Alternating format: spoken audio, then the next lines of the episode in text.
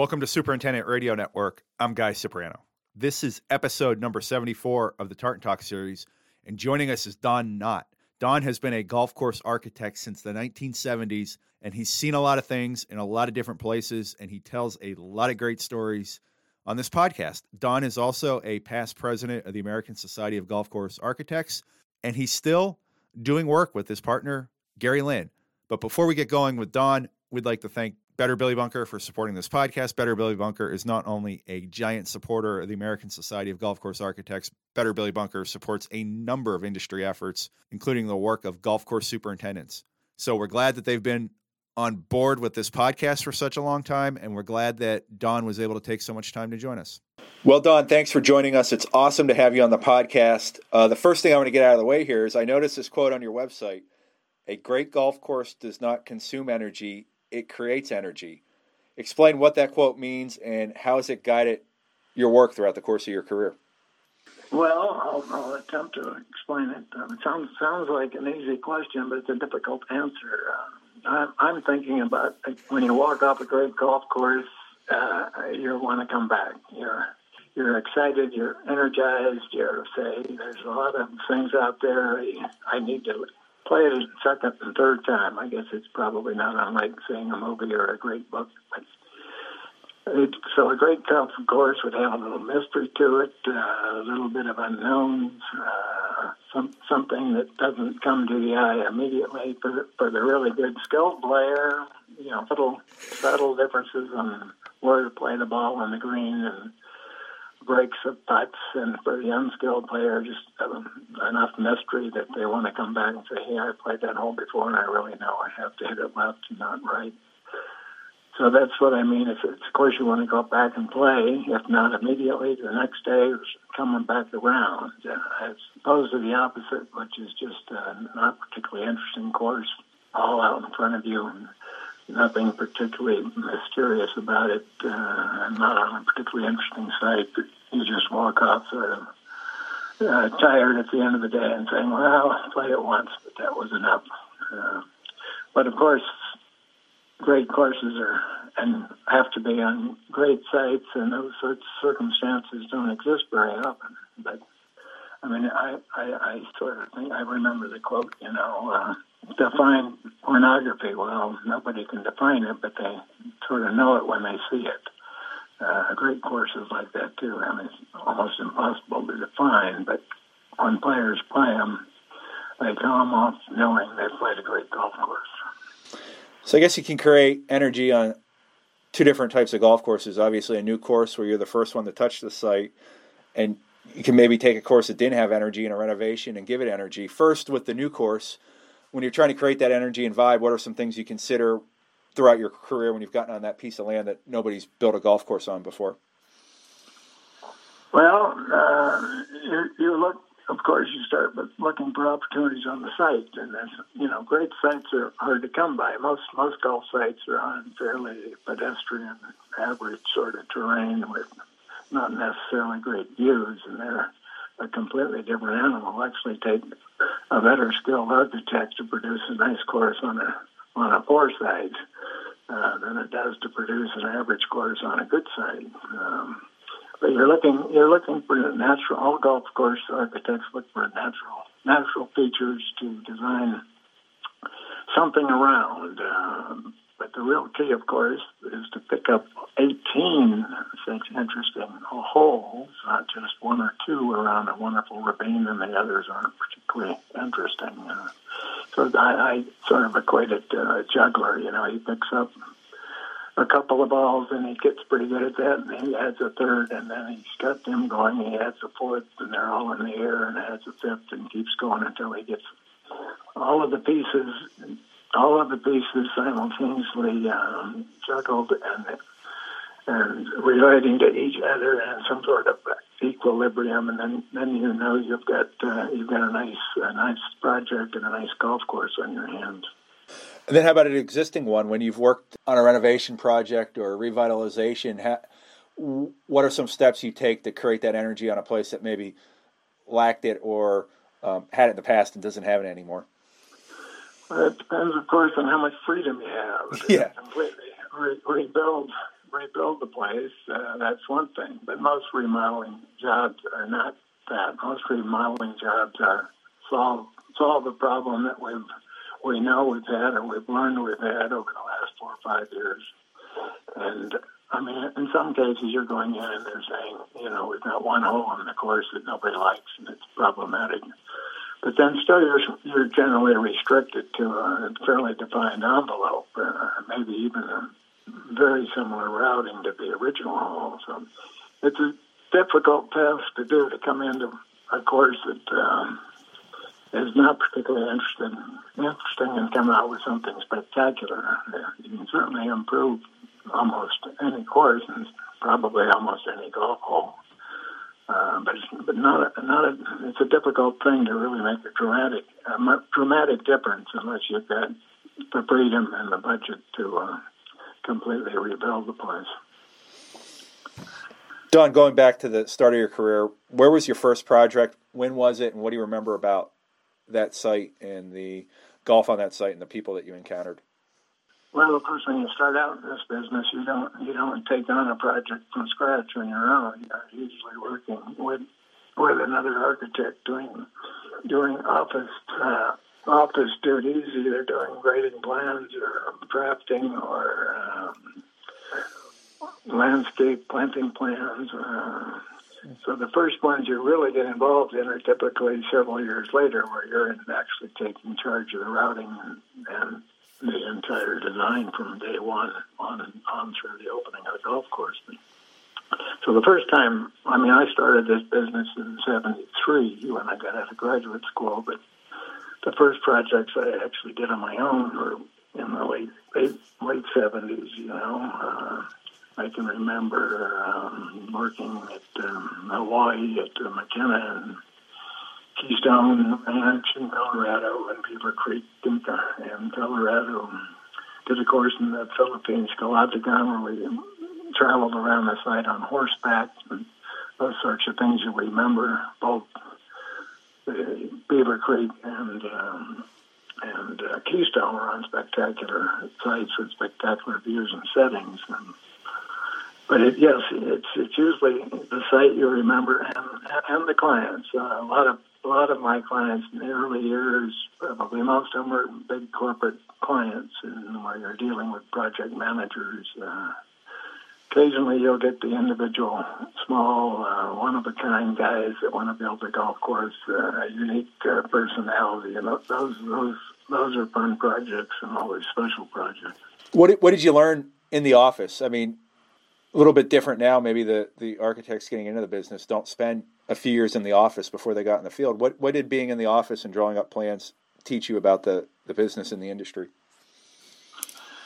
Well, drawing up plans is, is, is a lot of time consuming work, of course, but uh, the nice nice thing I always learned and enjoyed, uh, I did a lot of work with grading plans and drainage plans, and when you're actually doing the drawing yourself, you're thinking about, you're visualizing that contour, that topography, that design in their head.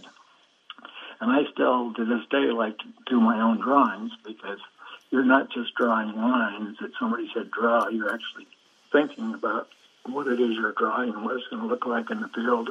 You say you're constantly designing. So when you when I do my own drawing, I'm thinking about the whole and how do we improve it. Now, uh, the line I'm about to draw is is not really where it should be. I'm going to change it and I'm going to modify it. Whereas if you turned that over to a draft draftsman, you would lose that. The draftsman would draw what you handed him to draw without thinking of how to improve it. So I learned early on when I was drawing to constantly think about how to change things or improve things and go to the project architect and say, hey, what if we did A, B, or C? And uh, discuss it with them. And um, hopefully improve the product if we went along. Well, I, I you know, I worked for in those days the Jones operation, which was one of the biggest firms in the business. You know, this business is not not huge firms. The biggest ones are ten people or twelve people. You know, most of them are one person, two person, three people. So a big firm was 10, 10 people, which four four designers and a couple of administrative people and a couple of business and project uh, development people. But yeah, you, you learn from all of those sources. So, Don, you're the first person we've ever had on the podcast that was a collegiate swimmer. I'm confident of that. You competed at California Berkeley. Explain your background with that sport, but then also get into how and when golf entered your life.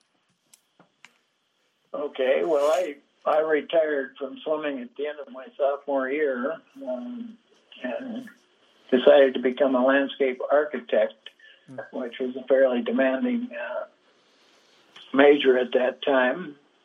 So I concentrated on that. Also, that was Vietnam War era, so I, I joined uh, ROTC at the end of my sophomore year and went into that program at consumed time. So I only swam for the first two years of college, but I didn't play golf growing up. I played other sports in high school, um, football, basketball, baseball in the summer. Sw- swimming was my primary sport.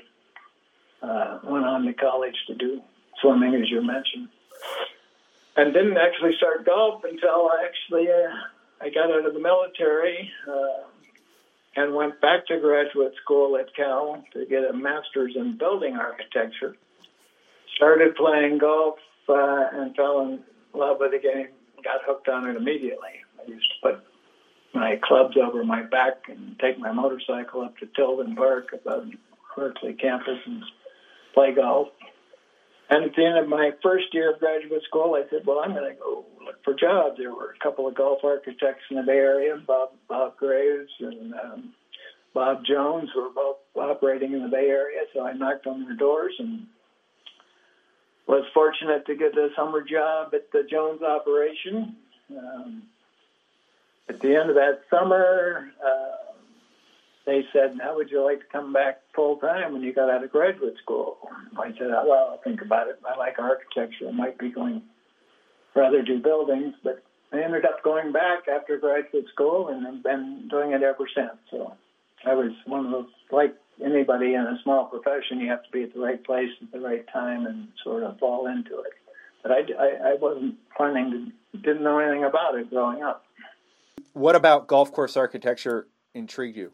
Well, I, I, I was always intrigued with design and outdoor spaces, which is why I studied landscape architecture, and clearly golf is is that. And so the challenge in producing interesting golf course design uh, would intrigue me. Almost any design subject intrigues me, but certainly being outdoors, I was always an outdoor person. My dad was an outdoor person, a lot of hiking, camping, fishing, hunting growing up. So that, that intrigued me and uh, still does. What was the the golf scene like in the Bay Area in the late '60s and early '70s when you were coming through? Um, who were some of the people you met, and what were some of the courses you got to go see and play? Well, of course, Central Coast of California is full of great courses, but most of them are the big ones are private, exclusive clubs. So getting to play them is not an easy task until you've been in the business for a while or know know enough people that might be members of these places. Um, but the you know the scene is most of the great golf courses were around at the time I was getting in the business in 1973. Uh, Olympic Olympic Club, you know, all of the Pebble Beach courses, uh, Pasatiempo, they were all around. Um, so I don't, I don't, from that point of view, I don't know that it's changed much. Uh, there, a lot of a lot of newer courses coming online in, in that era, as you certainly know, were real estate oriented. Most golf courses in that era were being built to sell houses, uh, not necessarily because there was a demand for golf. Most most of what we did in the Jones office in the 70s, 80s, 90s, or, or I'd say 90, 95 percent was based on real estate and part of a real estate project. Rarely did you get a standalone golf course on, on its own site. That was that was well, I take that back. That was common in Japan, but certainly wasn't common here in the United States. Who were some of the people you met coming through the ranks and wor- work closely with? Yeah, well, when I started, uh, Bob Jr. had been here on the West Coast for a number of years. He came out here, you know, to go, go to graduate school at uh, Stanford, got a law school at Stanford, and ended up opening a West Coast office with the Robert Trent Jones organization. Uh, his father being the, the main the main person in that organization, but Bob Jr. started a West Coast office when they were doing they were in the process of doing things like Spyglass Hill and Mauna Kea. But uh, I got there just after oh Mike Mike Poellot was hired about a year before I arrived, and then a guy named Jerry Martin and Gary Baird had just recently started. The firm was starting to do a lot of overseas work, and we're taking on us young designers to handle that.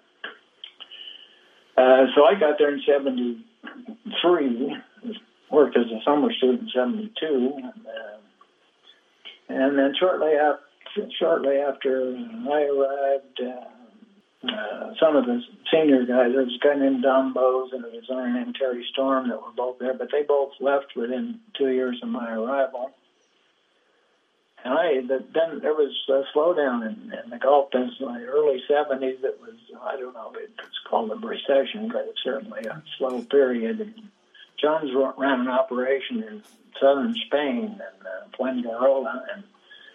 And I was asked, would you like to go over to Spain and work in Europe for couple of years? I said, sure. So off I went to Spain in about 74, 75 and worked with Cabell Robinson I don't know if you spoke with Cabell Robinson. He, he's quite a sharp fellow and would be entertaining guy for you to interview. Cabell still lives in Spain, so he and I worked together in south south of Spain and throughout Europe for a couple of years uh, under under Robert Jones Senior's uh, operation. And then then I returned. When I returned, we started to get quite a bit of activity in Asia. That's where um, uh, soon after soon after I returned, Gary Gary Lynn, my current partner, came on board about 1978. Uh, he was a K State graduate, and shortly after that, in uh, 81, and I think Kyle Phillips, also a K State graduate, was brought on board. And, uh, and then about the same period, Kyle came on shortly thereafter. Bruce Charlton came on. Uh, we had sort of a, Bruce was from Arizona, University of Arizona graduate. K, K State was um, had a landscape program. We hired Gary Lynn. Uh, he had a very close connection with the professor there.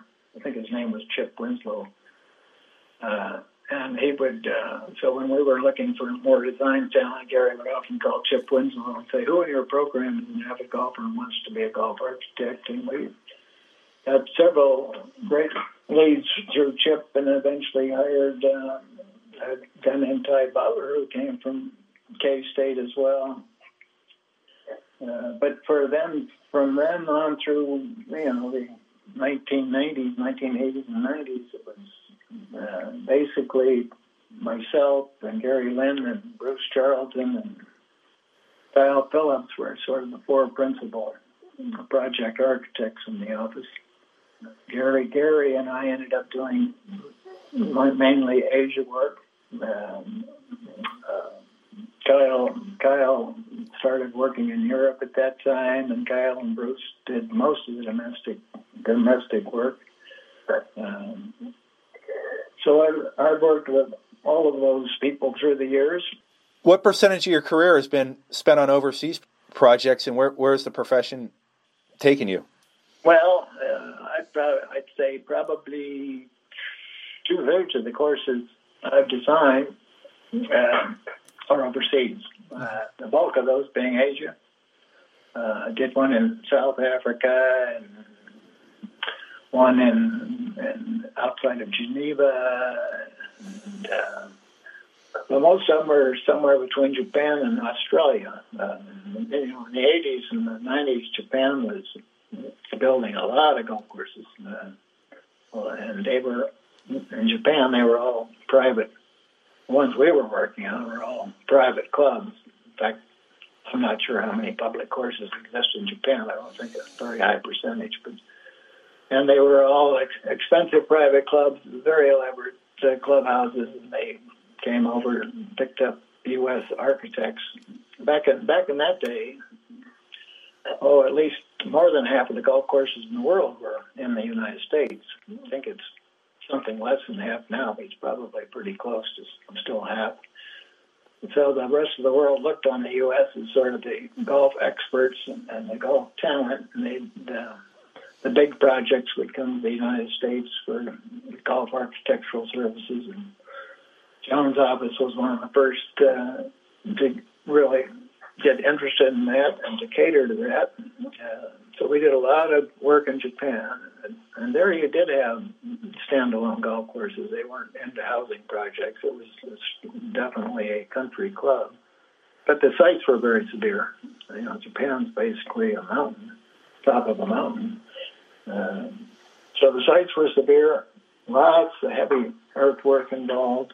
Uh, uh, lots of intriguing clients and restrictions. Japanese golf courses, uh, even though they were standalone, they had requirements uh, virtually everywhere we worked that you had to have tree lines between holes. You didn't end up with a big open field. Uh, you ended up with sort of corridors of individual golf holes. I never did fully understand why that was the case. They always say government government requirement, government requirement uh, that you have trees between holes. Interestingly enough, when I worked in Japan years later, they also wanted trees between holes, but it wasn't it wasn't uh, for any environmental reason or aesthetic reason. It was so people wouldn't see who was playing on the course. most, of the, most of the players were government officials uh, from the local districts, and they didn't want to be seen playing golf.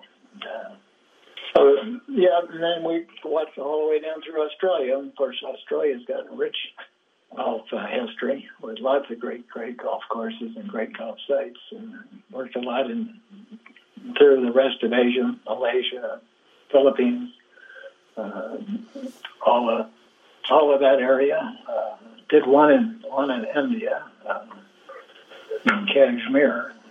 all all of those places you. Uh, you deal with the, the locals to some degree. Of course, when you don't speak the languages, you're never quite sure what's going on at any one time or what people are really saying or thinking. Japanese, you know, were very much a community, a, a communal system of decision making. It wasn't, it wasn't common for one senior guy to sit there and say, "Here's what we're going to do." They they would have four or five or six people around the table all listening all nodding their head yes.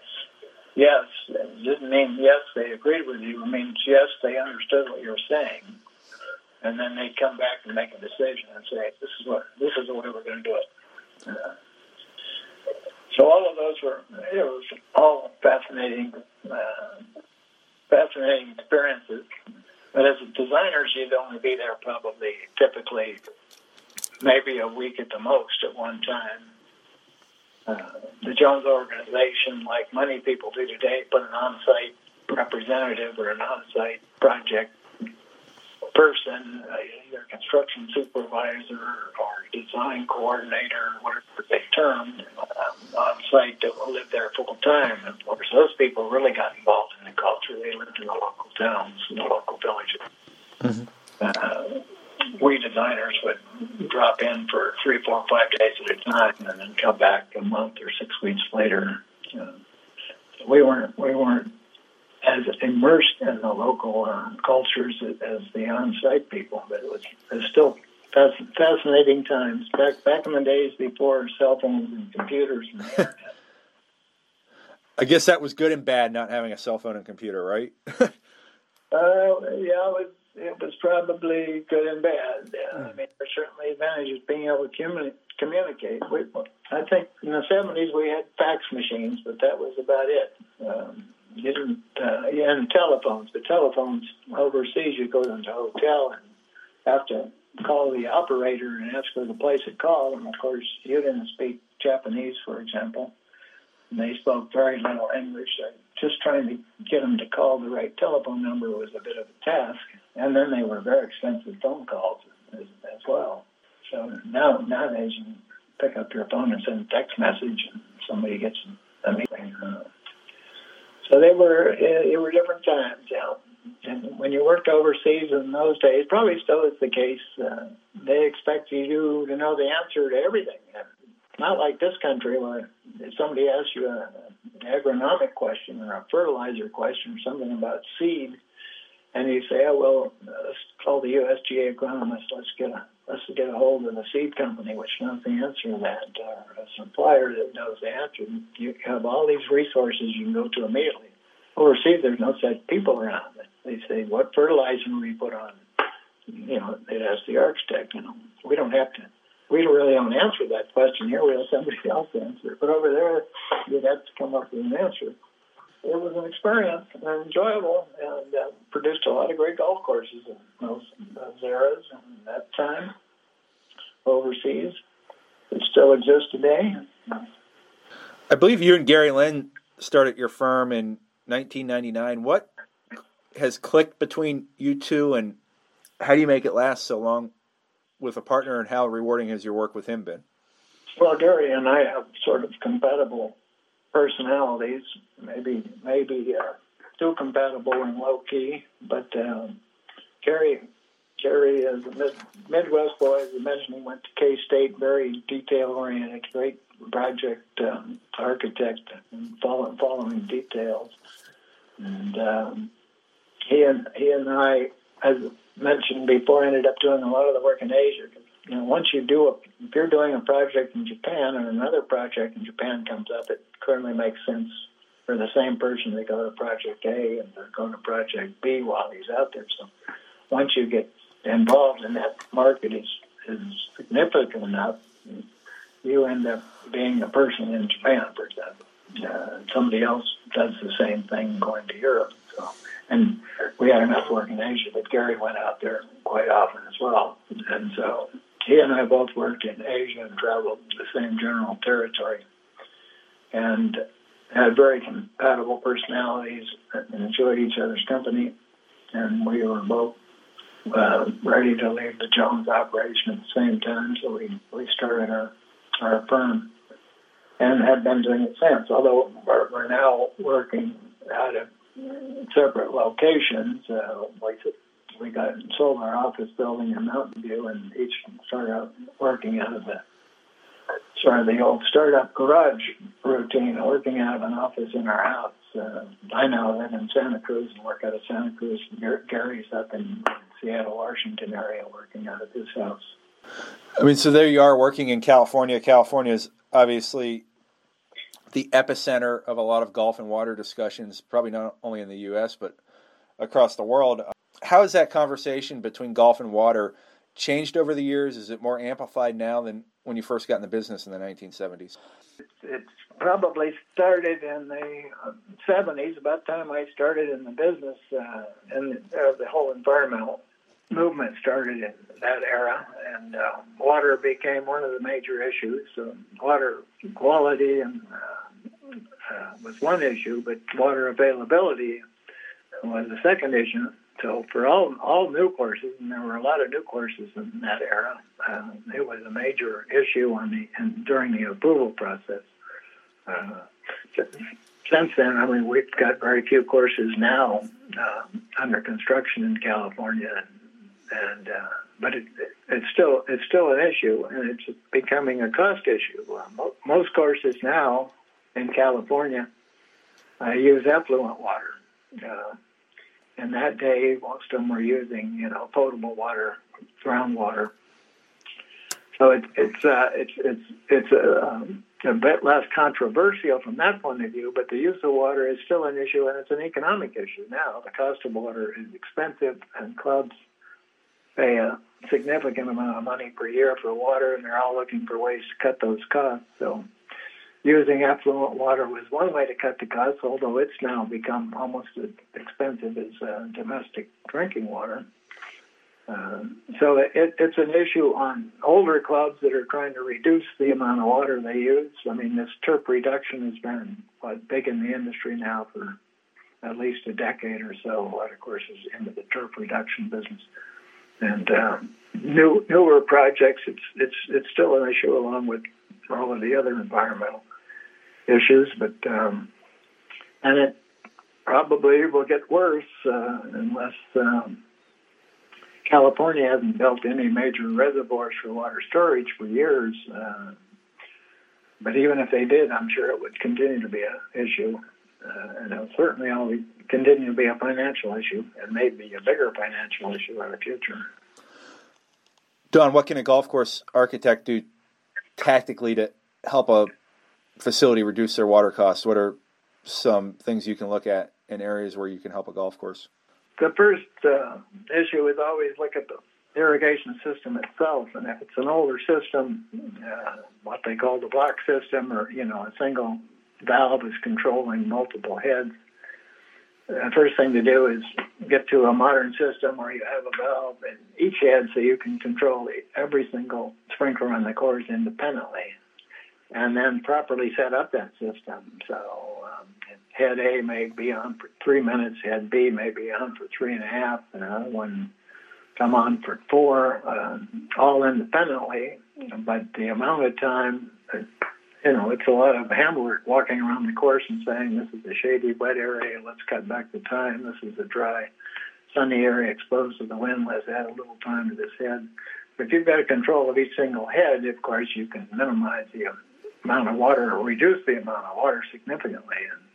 And all of the newer courses, and most most you know most older courses, if they've been around for more than 30 years, have put in an irrigation system which has valve and head control and computerized uh, control system. So that that's one that saves water itself. But then beyond that, the architect can say what don't we need to water? How do we get rid of turf? Uh, do we really need to irrigate everything? And that can be easily done if it's a big site, uh, standalone golf course. Uh, it's very difficult to do in a housing project. You get these older housing projects that have, you know, fairly small envelopes or single fairways, and uh, eliminating turf uh, pieces of turf becomes a problem. From, from a design point of view, you try to take a small area and turn it into quote native unquote. Uh, it often looks like somebody forgot to maintain it. looks like hell uh, because it's a, just a tiny piece that looks out of place. Uh, I mean, in order to really incorporate a natural look, ideally you have more native area than you have golf. So it looks like the golf holes are part of the natural environment, not that somebody pieced pieces of the natural environment into a golf course. And older courses, particularly real estate courses, which are most of them, have houses that would maintain yards right after the course. And if you come in and suggest, you know, taking 10, 10, 10 yards or 12 yards uh, beyond their fence and turning it into, quote, something nature, natural, and then going back into the turf of the fairway, they say, ah, no, no, we're used to turf here. That looks like hell, this little tiny piece of weeds, as they would probably call it. But it's not an easy task. You can do selected areas typically around tees where you've got a, a lot more space, of, you know, non-playable space that you can attempt to uh, turn into something uh, low water use environment. But making it look making it look natural is difficult uh, unless you're starting from scratch on a very uh, as a standalone golf course. Real estate golf courses they're very difficult off. Other than other than certain environments, you get into the desert with native, very nice, interesting native landscapes I'm thinking of Arizona, Arizona deserts, and the, the houses pick up the same native, uh, by necessity, landscape because uh, they have no water. Uh, then, then it's a much easier task to make uh, non-turf areas look like they should be there.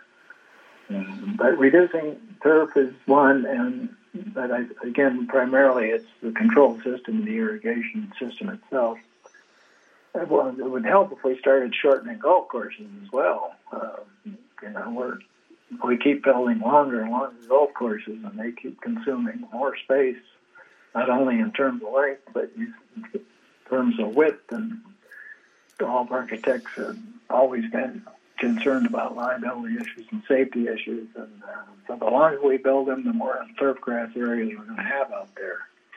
Uh, I'm a big fan of shorter golf courses. Think the game's getting carried away with length. But that, I guess, that's another issue. How much patience do the golfers and homeowners need with native areas or low mow areas, and how can the architect or superintendent temper the immediate expectations with those areas? Well, it takes time. And, uh, yeah, yeah. If you're an existing development, uh, existing country club and houses, it's it's, it's a, a, tough sell to start with, and then growing in. If you've been around golf courses growing in, you know they look great when they're all dirt and you plant grass on them. Everything's nice and uniform and consistent, beautiful. And then the grass starts coming up, and the weeds start coming up with it, and they start to look like hell after about three months until you start mowing a lot of that out and, and manicuring in place.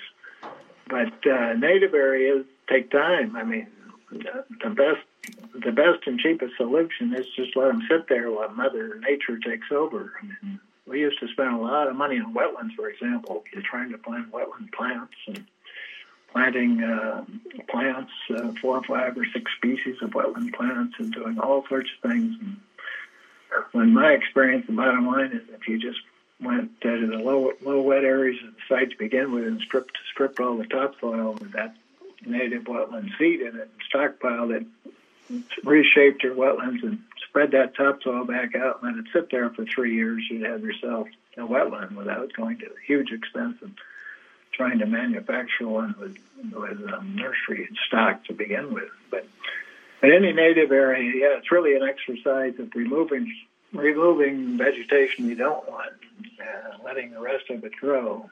I mean, Spanish Spanish Bay and Pebble Beach area, we did that. Um, we were mandated by the Coastal Commission to use only native plants in, in the dune areas, and uh, they spent more more maintenance dollars maintaining quote the dunes, the rough, the non-turf areas, let's say, than they spent on the turf areas. Most of their maintenance dollars went into those dunes, trying to pull out non-native plants and to establish native plants for at least the first eight, ten years of the existence of Spanish Main. So it's it's a it's a time-consuming process, and a lot of surrounding residents aren't going to like the look of it. Um, it's best to do it before you build housing uh, from the beginning, but it, it can be done, but it takes a, it takes a lot of time. It also takes some professional help. I mean, how tough is it to pull off uh, good looking and native and low mow areas that actually fit with the flow of play without the help of a golf course architect or landscape architect? Have you seen well, some of these done haphazard, and what's the consequences if you don't do them right? Yeah, well, picking the areas, of course, is key. Uh, saying that, and uh, there are only selected areas where they're sort of far enough out of play that um, very few golfers will be impacted by the playing characteristics. But I mean, the playing characteristics are one thing that's difficult to deal with, particularly on a tight course. But it's the visual aesthetics that are probably even more difficult because you take, you know, um, 10 acre parcel and you try to put in a one acre of quote native area, it, it can look completely out of place. Um, even though it might be a nice looking one acre, you say, why, why is it out here in the middle of this nice big grassy field?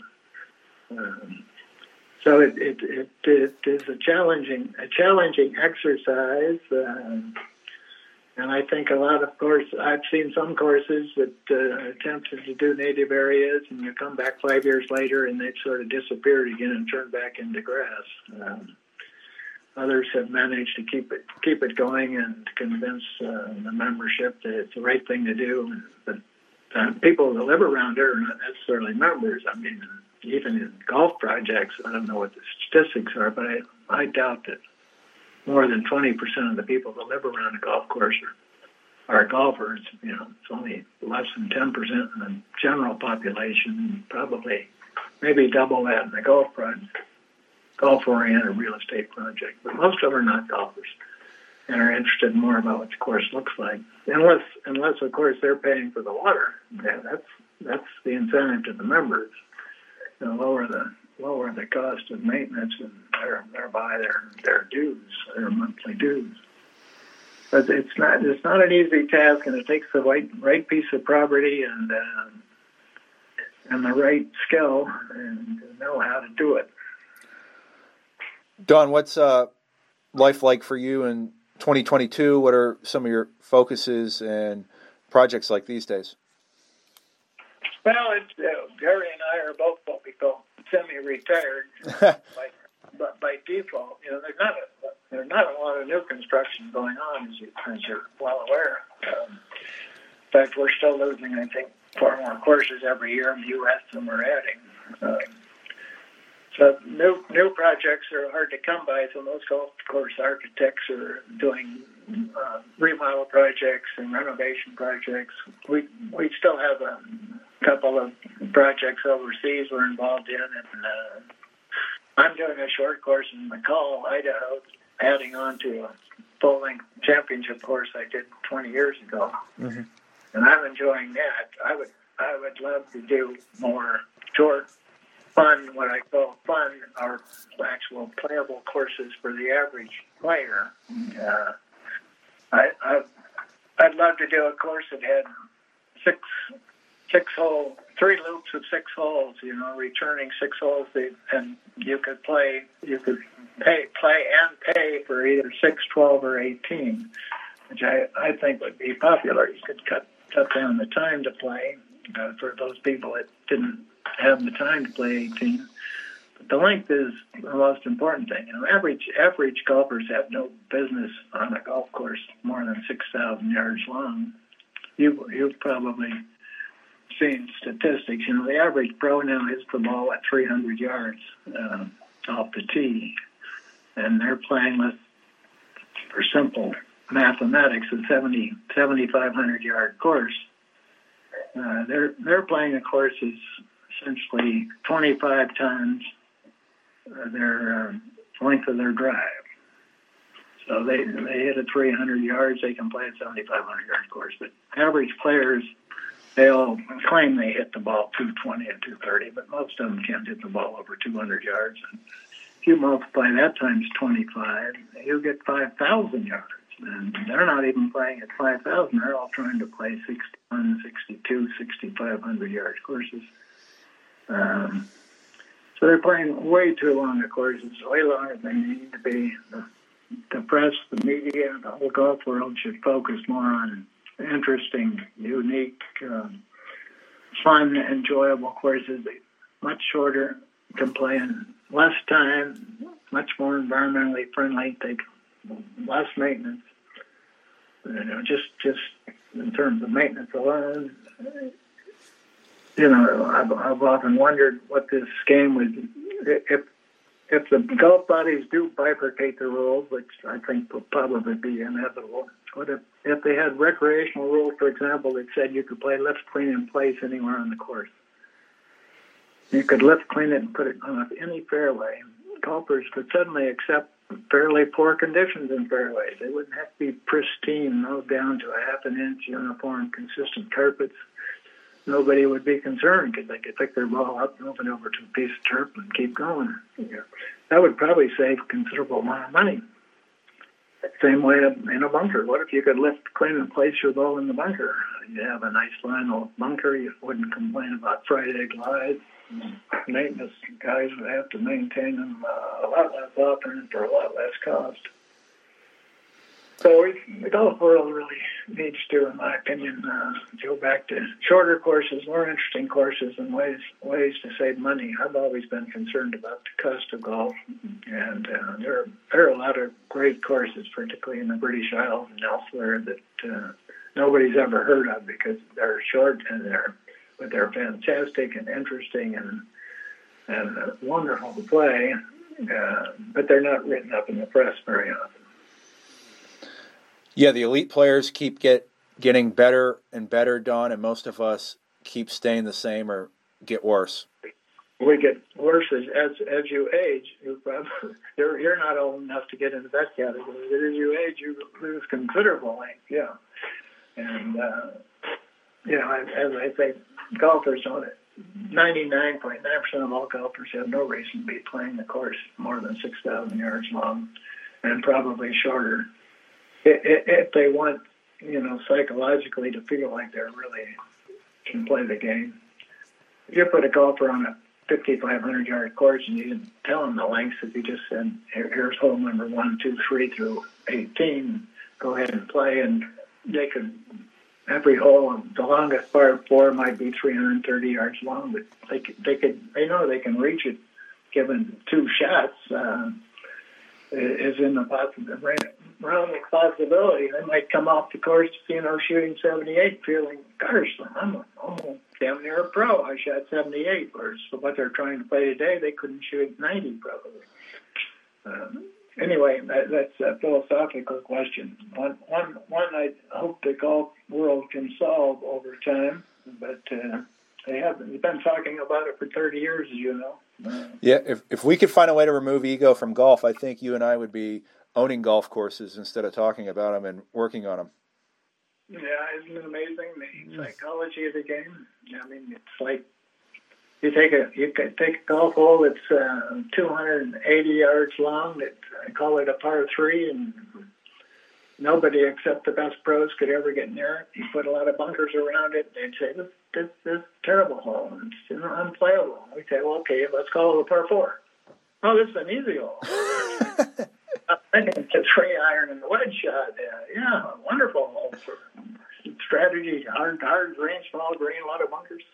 Well, what's the difference? I just one cut. One guy's expecting to make three on the hole, the next one they're expecting to make four. And the same golf hole. So the, yeah, the psychology of it has always been a huge factor. Always, always will be. Uh, I always thought it was an advantage for golfers to take up the game later in life when they had no expectations about it being great or good even. well, basically the pure joy of the game being outside. well, last thing here, uh, how glad are you that you decided to design golf courses for a living instead of designing buildings? Uh, well, I, I got you know, golf is an addictive game for those of us that play it often. It's uh, it's a good addiction, uh, one that I enjoy. Uh, and when I got out of graduate school in '73, there was a bit of a recession in the building industry too, and uh, I had I had an opportunity already there offered to me to do golf, so I said, "Okay, I'm going to run with golf," and I'm glad I did.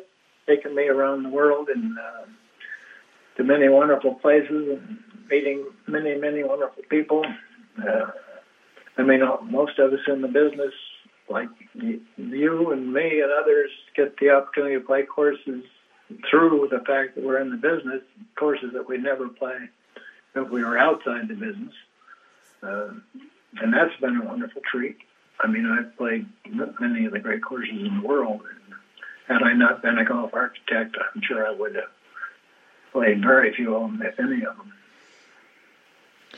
Well, Don, this was a, a ton of fun. Uh, really glad to get you on the podcast, and, and thanks for taking the time to join us. But more importantly, thanks for everything you've done to make golf a better game for so many people around the world. Well, thank you. Thank you for what you do.